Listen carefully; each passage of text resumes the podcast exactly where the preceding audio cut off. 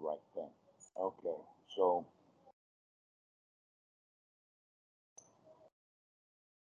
there are events that will happen in life then that will bring up a lot of thoughts and feelings and whatnot like that. And so the mind will burn and spin on.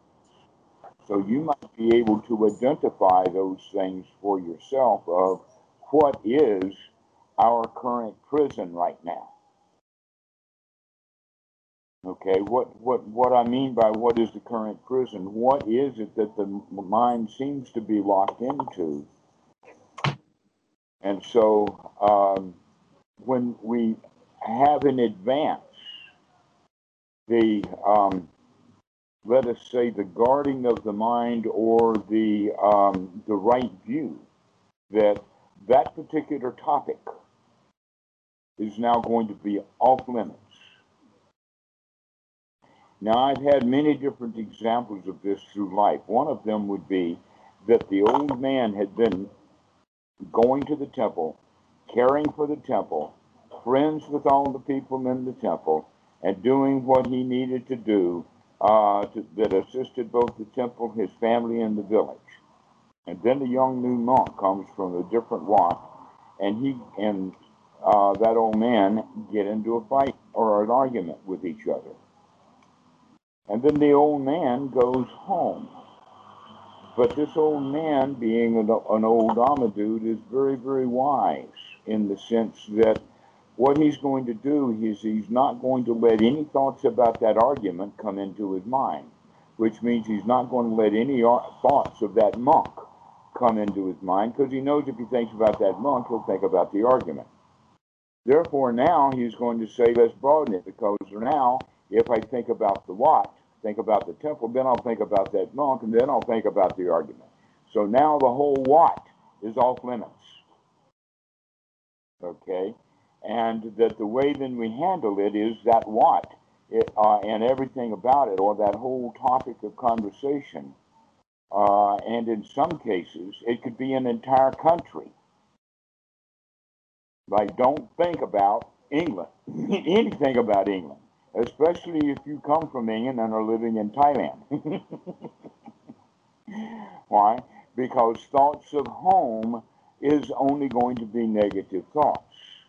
And so we can say, in order to be here now, the very kind of thoughts, homesickness or whatever, uh, remembrance of an argument, mourning over someone who's died, loss of a job, or any variety of things that the mind tends, because of loss or perhaps uh, gain will tend to burn on and spin on. And you already know that if you can catch that, you can throw it out. But now you're complaining because you know that you can catch it and throw it out. because you have to practice catching it and throwing it out. Yeah. Okay. But here's the point every time you catch those thoughts and throw them out, you can have a sigh of relief. Well, I don't have to think about that.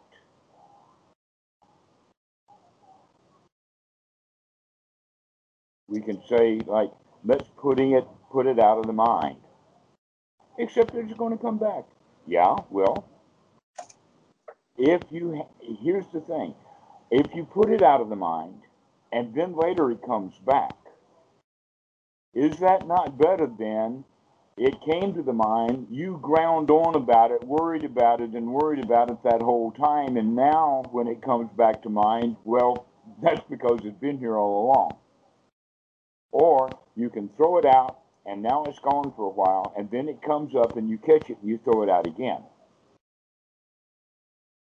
and then they yes, that's definitely better. Right, that's definitely yeah. better. Right. And but what when you have to throw it out again, you say, well, why do I have to take that effort? And the right answer is, is because that's dukkha, and you can be dukkha nirodha by throwing it right out. So, yeah. having that that relief of, oh, I'm glad I don't have to think about her anymore. Or God, I'm glad I don't have to think about Trump anymore.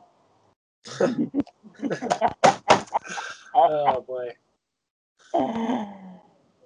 so whatever it is that's burning the mind, we can be on guard for that so that those thoughts, as soon as they come up, they're not going to come up and ruminate around because we are not on guard. Now that we know what to guard for, we're going to be on guard and not allow those kind of unwholesome thoughts come in.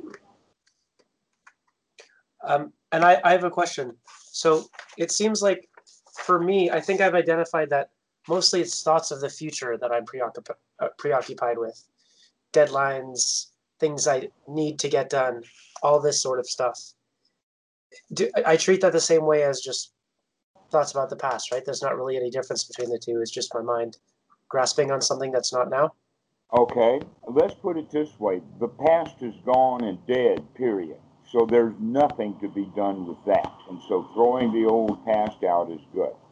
For the future, there are some things that we need to do mentally. An example of that would be a future thing like uh, it's time, and I'll use the example of that in Thailand there's a certain kind of bank account that the U.S. government will put money in, but you have to go to the bank to get that money for Social Security. Uh, the U.S. does not want people in Thailand to die, and then they keep sending money to Thailand for somebody else to get. In the U.S., they have a whole procedure of uh, death certificates, and everybody gets to know, and all of that kind of stuff. But uh, a Westerner can die in Thailand, and nobody will ever know, or the people who do know would not ever tell the embassy or the government or anything, because that's just not how things go here. So that bank account is a particular deal between the bank uh, in Thailand and uh, the Social Security that I've got to go to the bank to get that money out. Okay. Okay. So all I have to do to get that money out of the bank is to get the bank book and take it to the bank and my passport. Only two documents. I know where they are, so I don't have to think about it or dwell upon it. I've got everything that I needed. Okay, another idea would be the visa. This one's a big one because with the uh, the retirement visa, it takes about uh, a whole stack of papers, and and it winds up being uh, about 20 pages of, of documentation because you've got to get a, a health certificate, you've got to get bank note, you've got to go to the landlord and get several documents from the landlord, and a police report, and a health report and all of that kind of stuff. It's really complicated, but once you get into doing it, it's just now we know.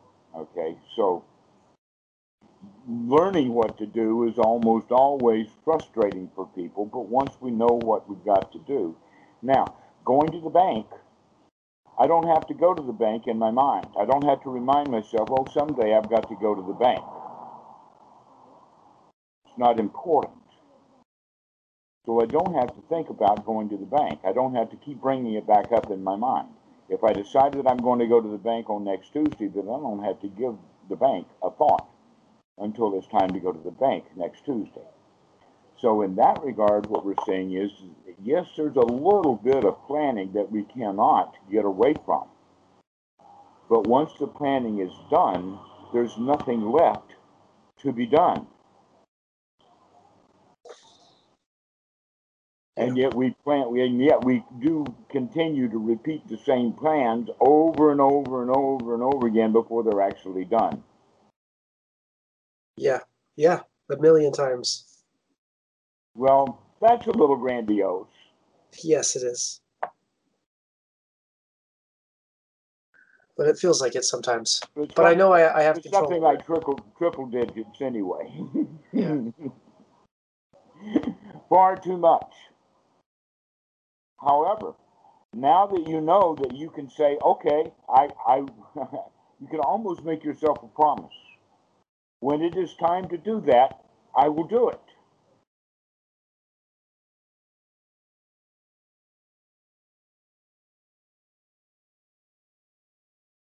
And then you can drop it completely.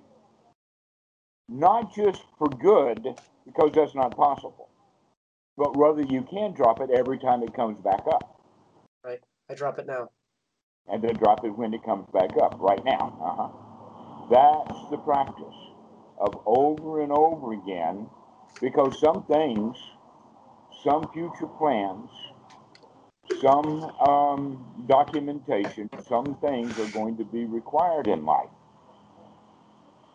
And so uh, we're not going to go hide in the back of the Wat to not do that kind of work. No, we do it, but we do it well and with ease because it's not a worry. It's not a problem. It's just a task to be done.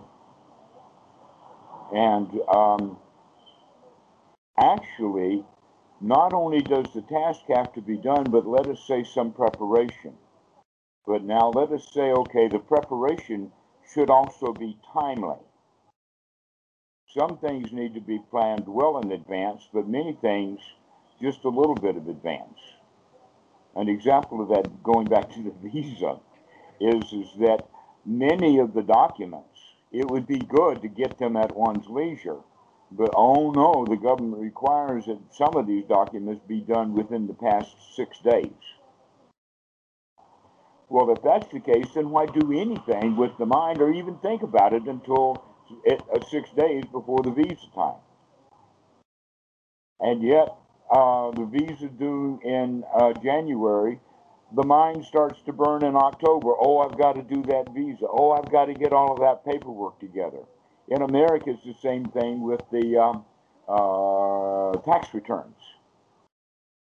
A big, complicated deal for some people, and they mull and they worry and they strain and they suffer and they burn and they burn and they sit and they cogitate and they plan and but they're not doing the tax returns.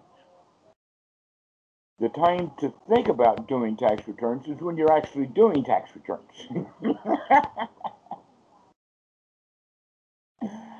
so this is the way that we look at the stuff for the future. Yes, there's some planning that needs to be done, but let's not make the same plans over and over and over again. To catch those, sense. Go ahead. I just said it. That makes sense to me. Yeah. Well, that's that's the practice of the Buddha. The Buddha actually has a, an analogy of, of um, when he was a young man living in the palace. He was well skilled in the uh, princely arts that you would expect him to be, uh, including horse and elephant training. And so he used horse and elephant training in his suttas as, as examples. That, um, that when they when they catch the elephant, they will tie him up. Uh, but in those days, um, they didn't have chains that were stronger than the elephant. All they had was vines and ropes and stuff like that. And so uh, they would um, they would always uh, tie the elephant up by his left hind leg. And the reason they would do that is because that's generally the weakest of the legs. And yet the animal will still stand uh, with maybe his trunk and the other three legs and stand with that and take that other leg and, and swing it back and forth, ruminate over and over and over again until he finally broke free. And then he would take off and go but the, but, but the trainers, the men who, they knew exactly where the elephant was going to go. Where did he go? He went home. He went back to his herd or back to his favorite pond. They knew where he was going to go. And so they would go back and catch him there. And generally, uh, an animal had to be caught three or four times until the animal stopped trying to get away because he recognized there's no reason to try to get away because I'll just come back and get chained up again. And now I got to go all the work to get free, and then I wander away, but I keep going back to the same place and get caught again and brought back. If you think of that analogy, the way that the mind works, eventually the thoughts that keep coming up, if we keep throwing those out, then they'll kind of get tired of coming back up because they'll know they'll get caught again. but it takes a while. You can't throw a thought out and then it's gone. No, it's going to keep coming back, and you throw it out, and keep coming back, and you throw it out, and keep coming back. And then we forget to throw it out and let it ruminate a while, and then finally we catch it, and then we throw it out. So this is the way of uh, the elephant training that we're going to actually use with, with the mind. Um, and we can also talk about it in the sense of tethering, like they tethered the animal, uh, uh, the elephant, or the horse, they'll use a bridle.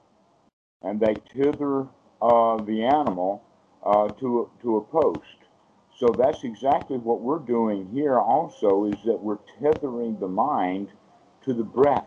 That's the post that we tie it to.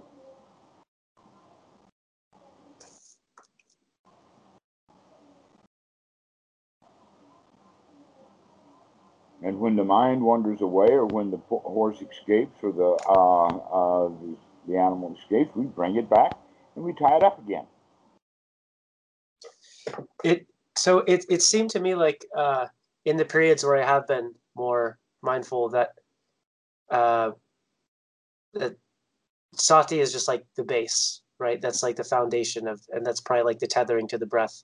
And then um, it also seemed like as I was as I was uh, keeping my sati and like through sitting practice, I was kind of like expanding what was what I was holding within my re- remembrance in the present, meaning like not just the breath, but also like expanding my field of awareness to like the body.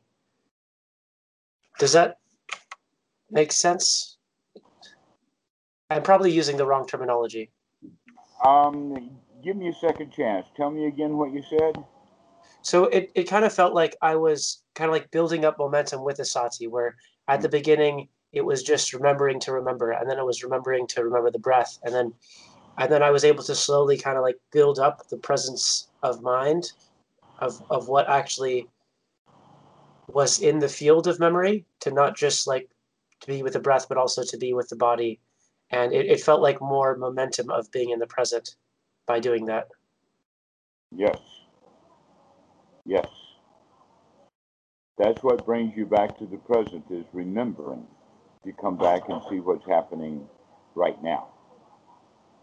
And that and seeing what's happening, that's the investigation. We look to see, oh, there that thought is again. Oh, there that plan is again. Okay, and so we do that investigation to see what the mind is doing. And then we make a change if we um, think that that's a good idea. We can actually wake up and, and recognize, wow, this does feel good already. I'm already in a really good space. I like it. Because we need to cultivate that. If you cultivate being in a good space, then it will arise naturally more frequently. That it does appear that children, when they're really young, they spend a lot of time in joy. They play with their toys. You can see how little kids play together. Uh, they have play dates. And one thing that you want to make sure, and that is, is that you don't want any adults around because the adults are the ones who are going to screw up the play. They want something. The kids are just having fun. And so this is a way that we, we start growing up. And we do, as children, there are wants and desires and jealousies and whatnot. But mo- by and large, most of the time is spent in joy. But by the time we're school age, that's when it all gets turned around. Now it's time to go to work. Now you have to sit down and do what you're told. Now you have to clean up your room. Why do I have to clean up my room, Daddy? Because I told you to clean it up. Okay, so this is all of that stuff that gets started. And now, uh, each individual one has to give up their childhood play and start to take on the mantle of the unhappy adult. And so after we're adults, we've talked ourselves into being unhappy with all the work and all the plans and all the things that have to be done. But now when you come to Anapanasati, it's time to, to turn all of that around. You have for 20 years or more or something like that, maybe 15 or so, been talking yourself into feeling bad. So now it's time to talk yourself into feeling good again. Yeah, I, I think I, I, didn't realize how much of this journey was actually uh, an attitude shift instead of just something to do. But it's been kind of eye opening at how uh, negative and self feeding my attitude can be. Mm-hmm. And, and, unnecessarily so. It's not something that it seems like sometimes I, I, you know, I, oh, I need to concern myself with this when really I don't. And it just like kind of feeds this negative outlook. Mm-hmm. Yes. In fact, you could go so far now as to say that the number one job that we need to do is to figure out that we don't have any jobs to do.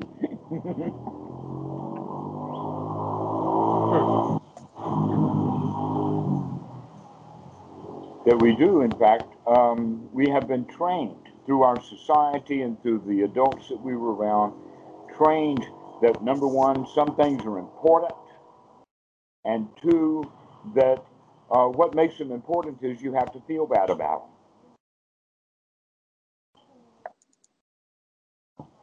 Mm-hmm.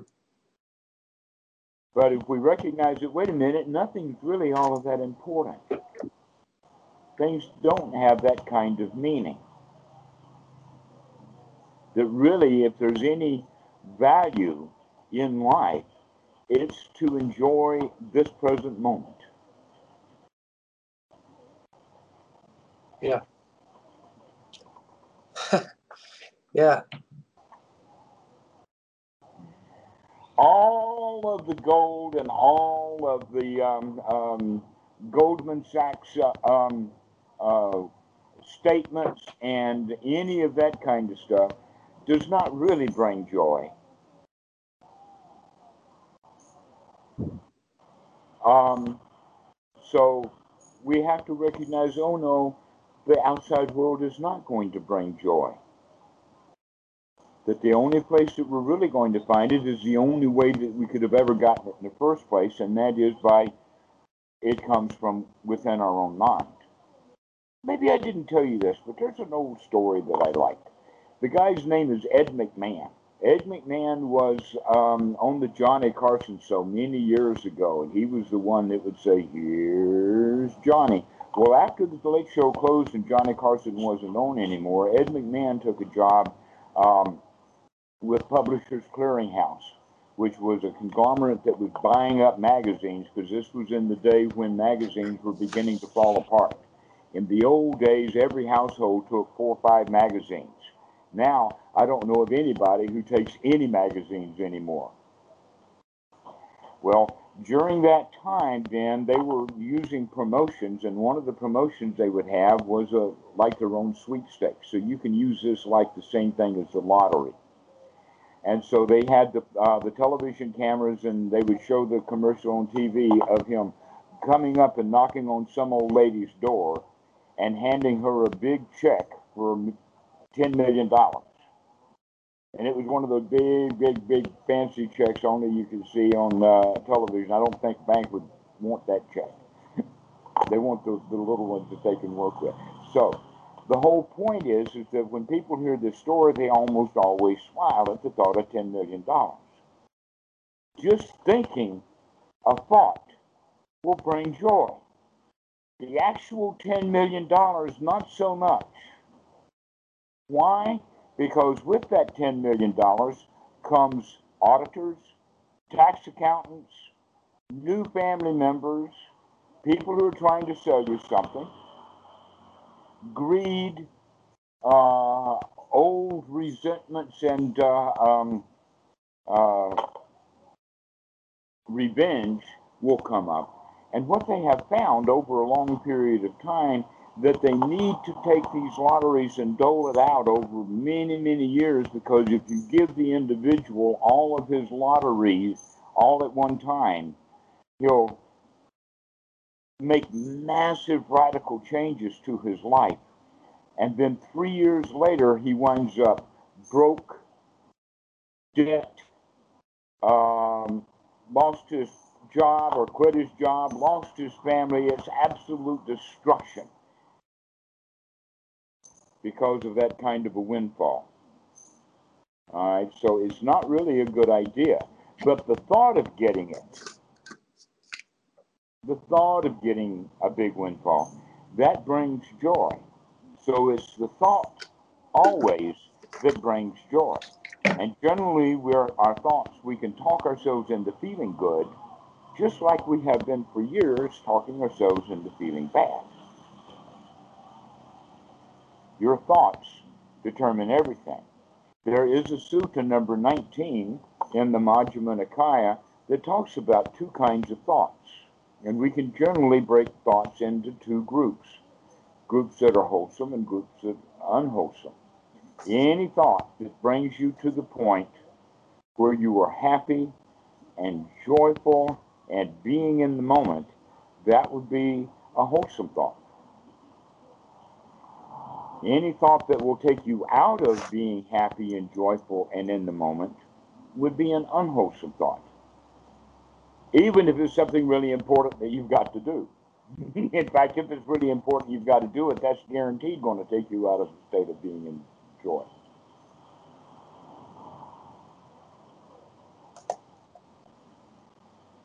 And at the bottom of generally, at the bottom of all of this is an unsettled feeling that can be traced to the fact that we don't feel secure.